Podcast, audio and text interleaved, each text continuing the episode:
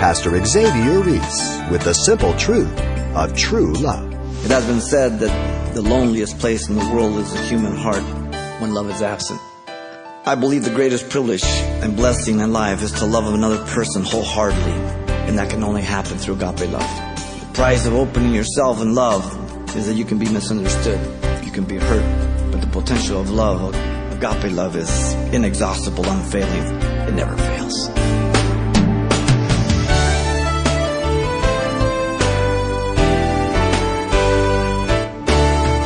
Welcome to Simple Truths, the daily half hour study of God's Word with Xavier Reese, Senior Pastor of Calvary Chapel of Pasadena, California.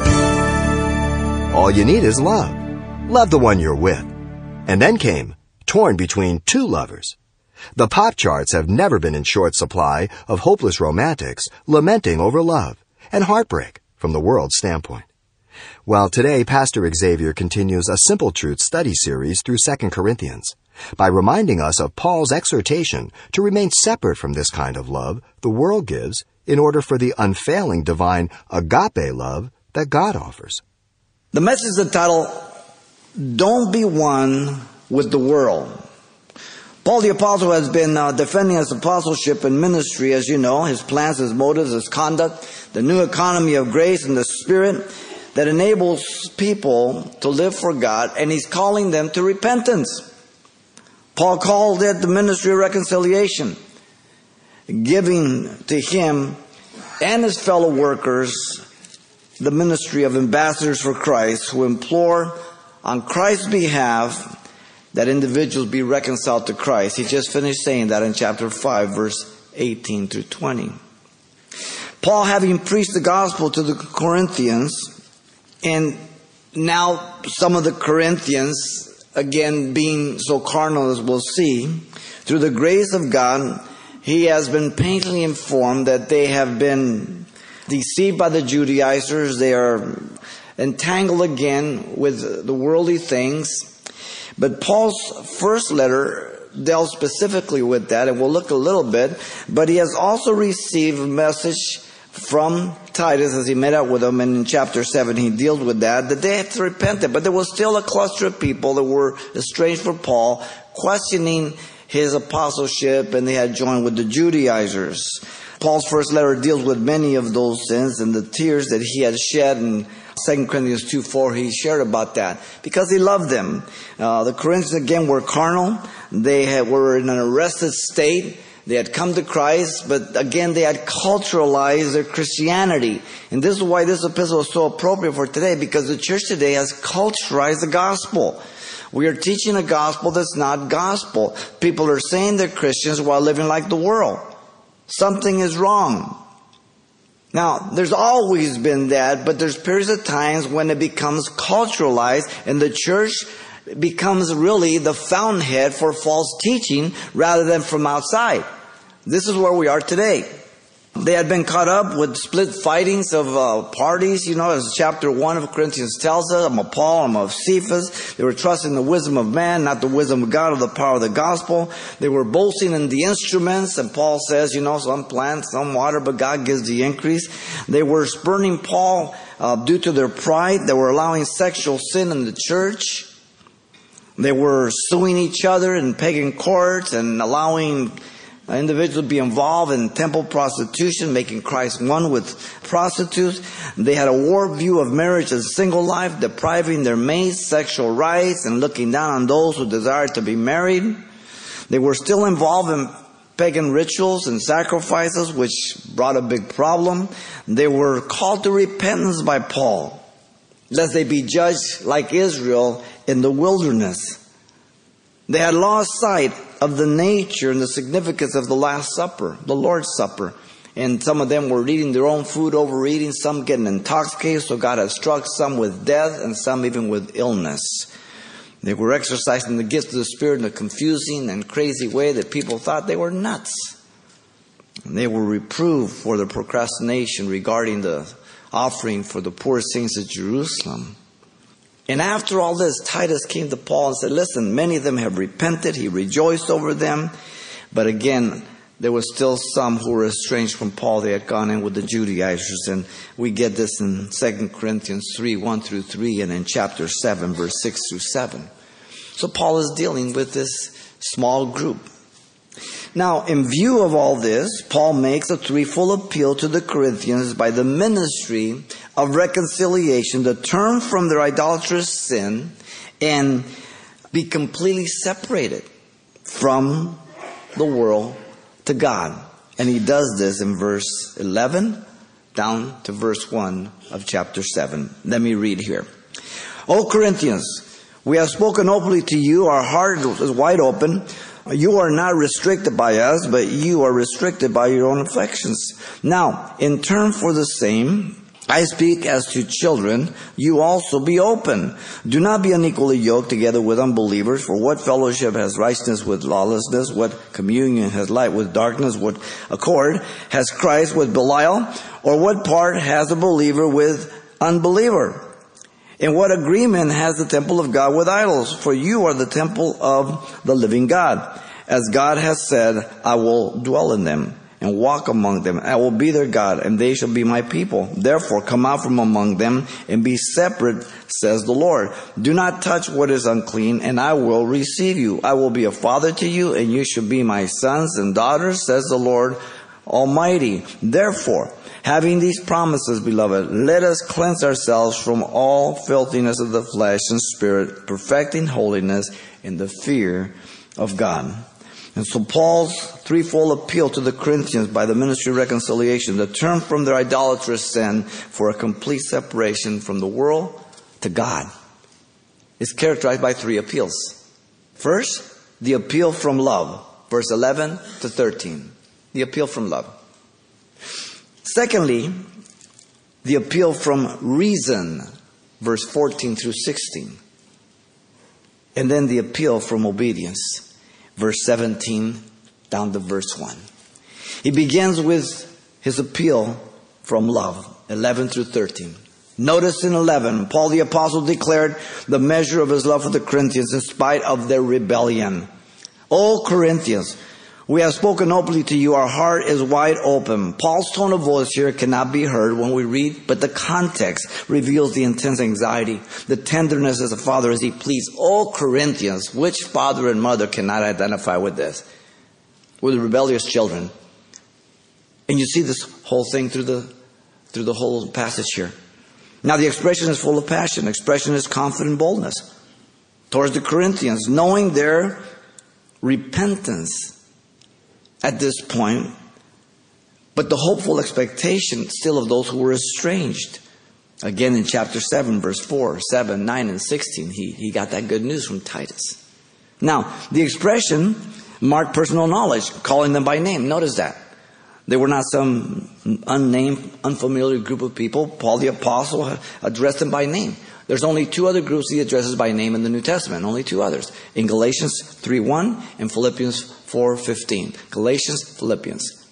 Very familiar with them. He had been with them for 18 months. He established the church. He had cared. He loved them. He had affection for them. Notice he declared their honesty towards them. They had spoken freely and without reservation to them, without flatter, not fearing to offend them. I've told you often, if, if you hang out with people that are always telling you how good you are, go get some real friends. Okay? Paul didn't hold back. He told them exactly what they must do regarding their sin. Repent. Notice Paul declared their openness of heart. He and his companions had made themselves vulnerable by having laid their hearts bare. He just did in chapter 6, verse 3 to 10. He said, We did not receive the grace of God in vain, like I'm asking not to. And he shares all his sufferings and his discipline. And they're blameless. He just opened his heart to them. Paul just gave that example. 6, 1 and 2, 3 down to 10. The word heart there, cardia.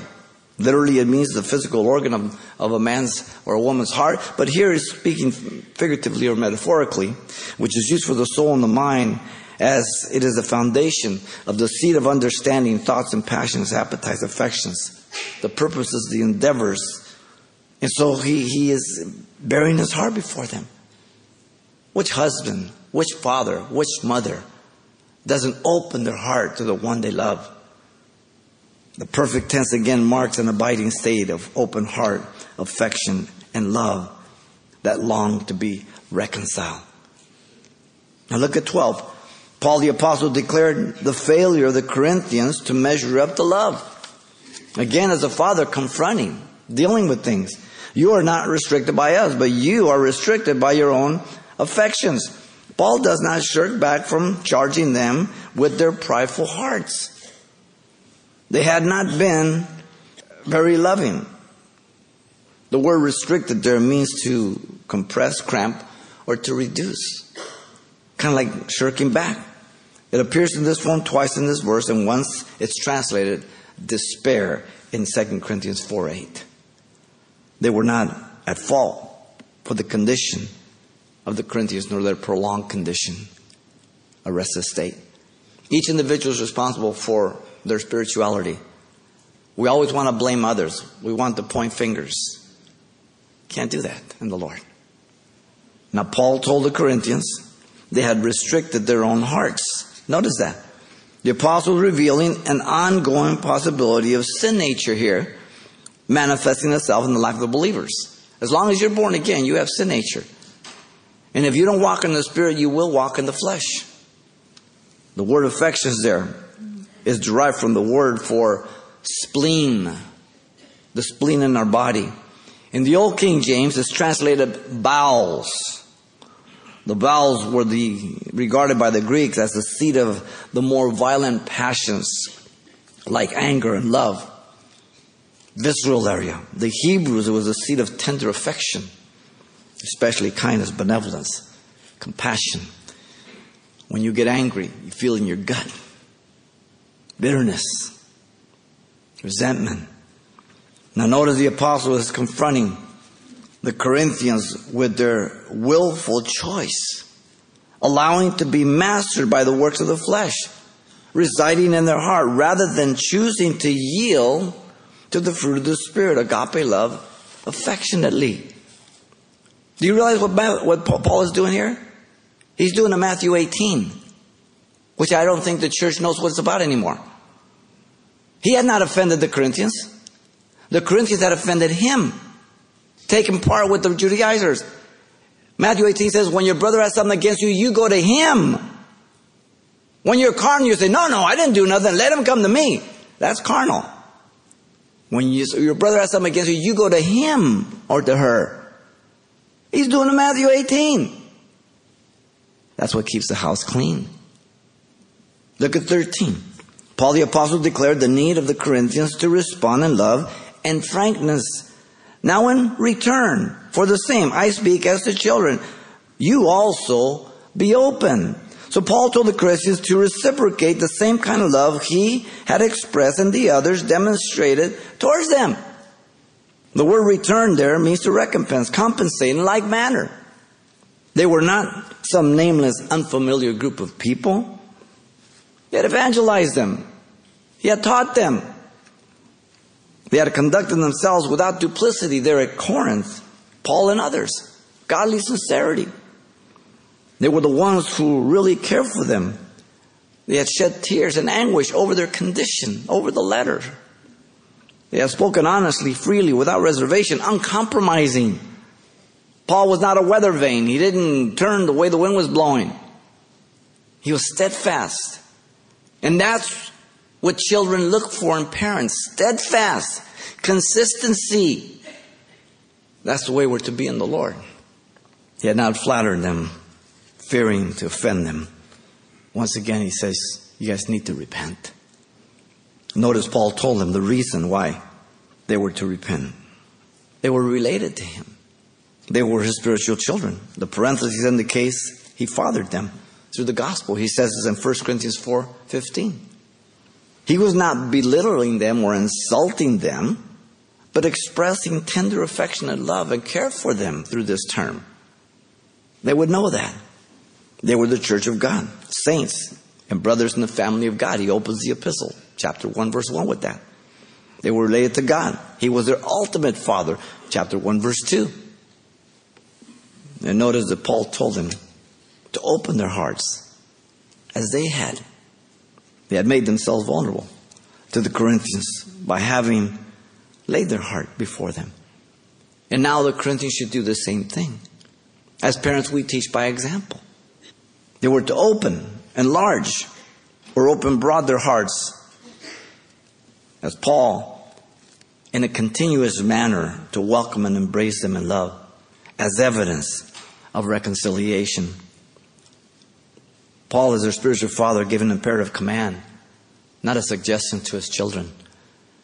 Too many parents today try to be friends with their children rather than parents.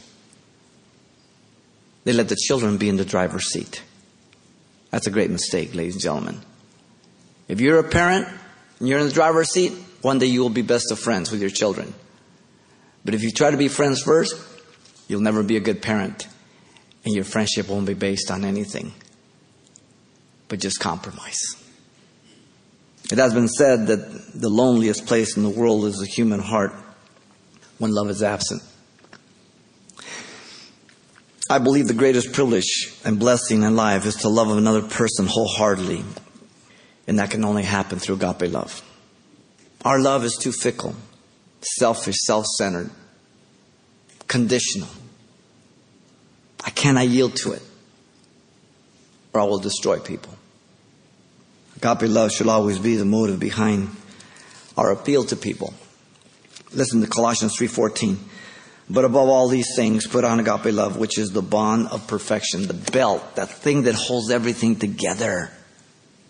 The price of opening yourself in love is that you can be misunderstood, you can be hurt, rejected. But the potential of love, agape love, is inexhaustible, unfailing. 1 Corinthians 13, 1 through 8. It never fails. Agape confronts those who are grieving the love of God in their lives. Proverbs 27, 5 through 6 says, Open rebuke is better than love carefully concealed. Faithful the wounds of a friend, but deceitful are the kisses of the enemy, or the kisses of the enemy are deceitful either way. You have to be true. This is due to the fact that it is a bad testimony of Christ, not to love in deed and in truth, as 1 John 3.18 says.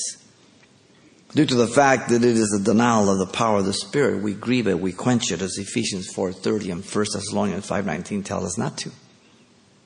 To grieve brings pain. To quench means to limit what God wants to do. Due to the fact that it is the distinguishing mark of the church and the believer. Jesus said in John 13.35, By this all men shall know you're my disciples if you have love one for another. He's not talking about perfection. Agape love is the only power that can always triumph. Love covers a multitude of sins. James 5:20. Doesn't mean it ignores sin, doesn't wink its eye at sin, it confronts sin. Asks repentance, and when repentance is there, it doesn't broadcast the sin. Are we understood here? That's what it's talking about. Love does not harm his neighbor, therefore love is fulfillment of the law.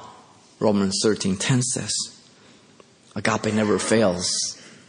1 Corinthians 13, 8, never.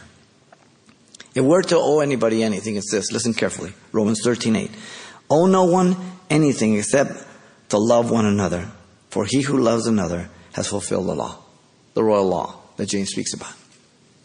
This was Paul's appeal from love. He loved them. Notice secondly, the second appeal is from reason, verse 14 through 16. In verse 14, notice Paul, the apostle, commanded the Corinthians to the biblical standard. The Corinthians were not to be one with the unbeliever. Do not be unequally yoked together with unbelievers. The phrase unequally yoked means to not be joined to something incompatible or of non quality, implying they were doing it. This form of the word is found only this time in the New Testament.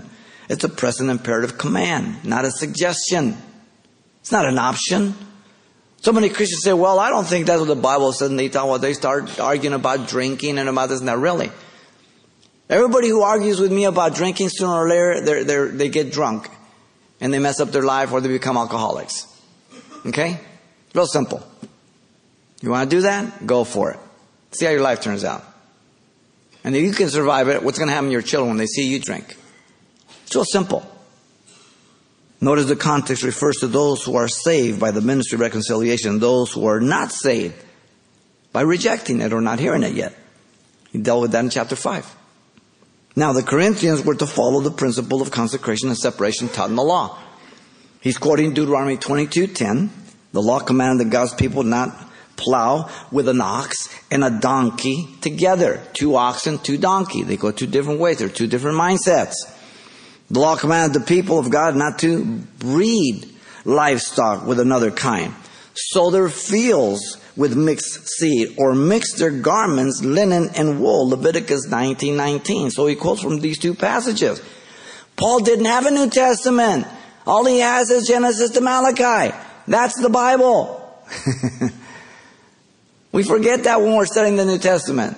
He's teaching from the Old Testament. They were to be different, set apart from all other nations as Hebrews. He carries that principle to the church. We are still now the people of God. We haven't replaced Israel, but we are the people of God also, Peter says. The Corinthians were compromising this basic principle at, at the time, for the command is literal. Stop being unequally yoked together with unbelievers. You don't tell somebody to stop something if they're not doing it. They were mixing human wisdom with God's wisdom in 1 Corinthians 2, 1 through 5. They were allowing the young man to sleep with the stepmother in 1 Corinthians 5, 1. They were visiting temple prostitutes, making them one with Christ. 1 Corinthians 6.15. They were culturalizing the church. Do you know how many people are doing that today in the church? Even where the word is taught, people just deceive themselves. They say, well, it's okay. Well, that's just his opinion. He's, you know, he's, he's just a pastor and, you know, really. Follow people like that. See what happens to their life, to their marriage. See what happens.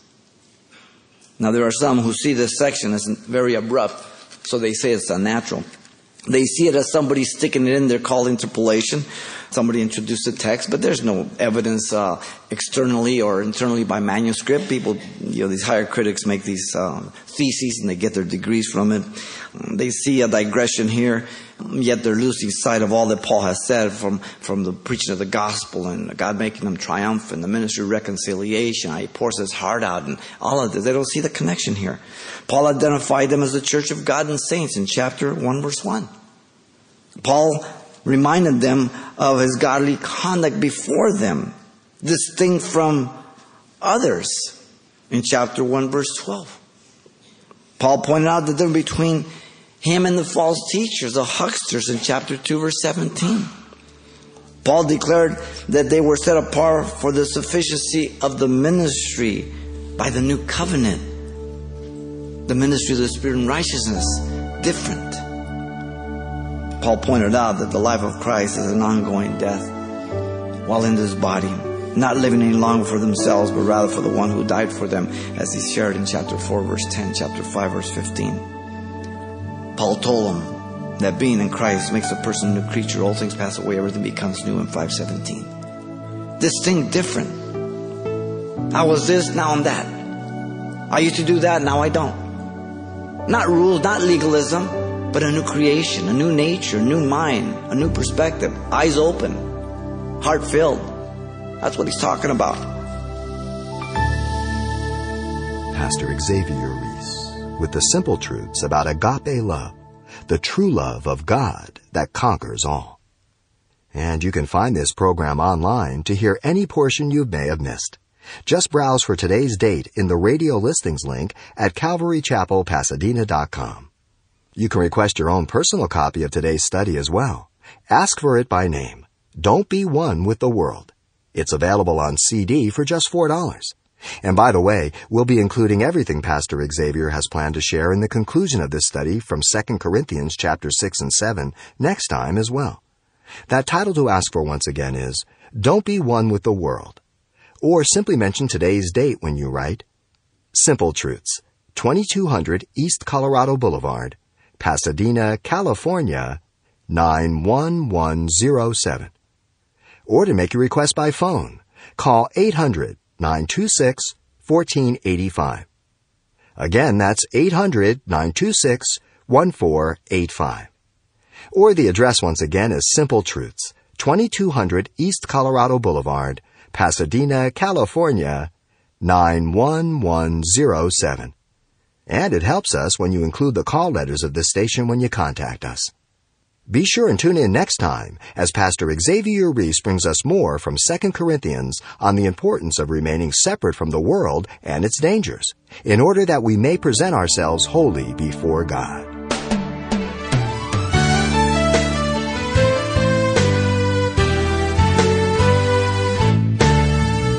Simple Truths with Pastor Xavier Reese, a daily half hour broadcast, is a radio ministry of Calvary Chapel of Pasadena, California www.calvarychapelpasadena.com.